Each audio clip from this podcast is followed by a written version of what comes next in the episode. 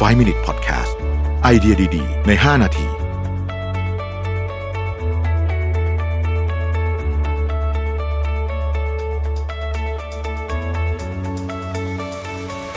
สวัสดีครับ 5 minutes นะครับ คำถามวันนี้คือว่า อยากให้เล่าให้ฟังหน่อยว่า แต่ละยุคหลังจากปฏิวัติอุตสาหกรรมมาเนี่ย มีอะไรบ้างที่เป็นไฮไลท์ของยุคนั้นๆ นะครับ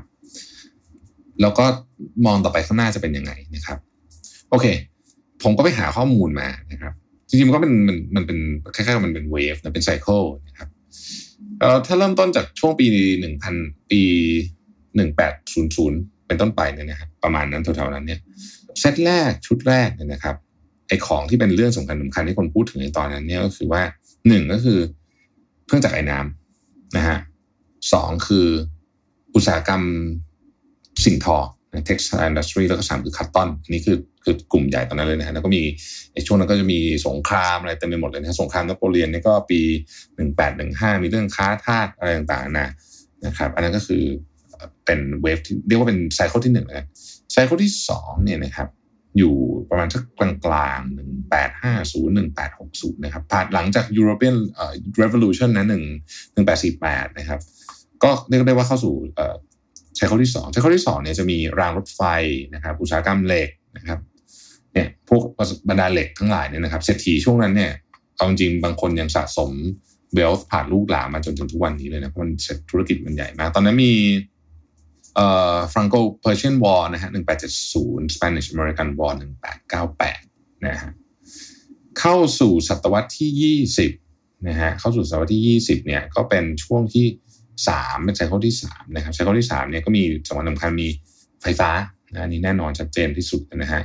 แล้วก็มีการขยายตัวกันของการบริโภค คือคนเป็นแบบ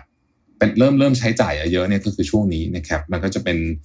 เป็นที่มาของตลาดหุ้นบูม แล้วก็เป็นที่มาของ Great Depression ต่างๆนะนะครับแล้วก็มีธุรกิจพวกที่เกี่ยวข้องกับสารเคมีอะไรเงี้ยก็จะเริ่มเติบโตมากนะครับก็มีธุรกิจที่เริ่มซับซ้อนมากยิ่งขึ้นนะครับ รถยนต์ก็เริ่มแล้วแต่ยังไม่ยังไม่ได้บูมเท่าไหร่นะครับ แล้วก็มีสงครามโลกที่สองนะช่วงช่วงเก้าสี่หนึ่งตั้งแต่หนึ่งเก้าสี่ศูนย์นะครับเก้าสี่ศูนย์หนึ่งเก้าสี่หนึ่งนะฮะแล้วก็มา cycle ที่สี่นะครับ cycle ที่สี่เนี่ยนะฮะก็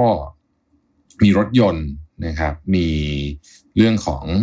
petrochem รถยนต์และน้ำมันอะไรพวกนี้แล้วก็แล้วก็สารที่มันต่อมาจากน้ำมัน พวกไอ้พลาสติกอะไรก็เนี่ยมาเริ่ม cycle ที่สี่นะนี่ก็คือหลังสงครามมานะฮะเยอรมันกลับมาฟื้นตัวได้ ญี่ปุ่นกลับมาฟื้นตัวได้นะครับโอ้ตอนนั้นนี่ก็เป็นยุค 50 60นะฮะเป็นยุคที่รุ่งเรืองแหละนะครับ แล้วก็มาเจอ oil crisis ตอนปี 1973 นะครับ cycle ที่5นะฮะก็ เป็นช่วงก่อนปี 2000 เราเราเรามีเหตุการณ์ที่เรียกว่า information revolution ซึ่งอาจจะไม่ได้เป็นเหตุการณ์เหตุการณ์เดียวแต่มันเป็นช่วงเวลานะก็คือการมาถึงของอินเทอร์เน็ตอะไรอย่างเงี้ยนะครับ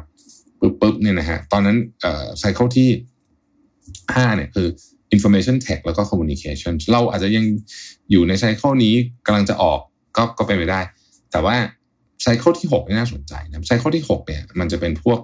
health tech artificial intelligence นะครับ เรื่องเกี่ยวข้องกับ data นะครับ เรื่องของเอ่อ biotech นะฮะอะไรพวกนี้จะเป็นอันที่ที่มีแนวโน้มจะเติบโตในช่วงนี้นะครับ แล้วก็เรื่องของพลังงานสะอาดด้วย เพราะว่าอันนี้ผมว่าจะเปลี่ยนเร็วนะพลังงานสะอาดเนี่ยน่าจะเป็นตัวที่มาเร็วมากๆ ก็จะเป็นช่วงที่ 6 ของของตั้งแต่นับจากปฏิวัติอุตสาหกรรมมาก็ว่าได้นะครับอ๋อแล้วก็อีกอันหนึ่งก็คือเรื่องของพวก ตระกูลที่เป็น IoT อะนะฮะ Internet of Things Self Driving Car พวกนี้มัดรวมมาอยู่ด้วยกันเลยแล้วกัน เพราะว่ามันเป็นตระกูลนี้ก็คือของทุกอย่างเชื่อมต่อกับอินเทอร์เน็ตนะครับ นี่ก็เป็นภาพแบบคร่าวมากๆนะฮะนับตั้งแต่ปฏิวัติอุตสาหกรรมมาว่าเราก่อนหน้านี้ทำอะไรบ้างหลังจากนี้โลกจะเป็นยังไงนะฮะ concern ใหญ่ที่สุดตอนนี้ทุกที่ทุกคนมีเนี่ย ไม่นับโควิดเนี่ยนะฮะก็น่าจะเป็นเรื่องของสิ่งแวดล้อมที่มันเกิดขึ้นจาก การปฏิวัติอุตสาหกรรมนี่แหละปัญหาสิ่งแวดล้อมที่มันสะสมมาเป็นร้อยร้อยปี แต่ตอนนี้มันเหมือนใกล้ๆว่ามันทำท่าจะระเบิดนะฮะนี่ก็เป็นปัญหาที่คนทั่วโลกจับตามองขอบคุณที่ติดตาม 5 minutes ครับ สวัสดีครับ 5 Minute Podcast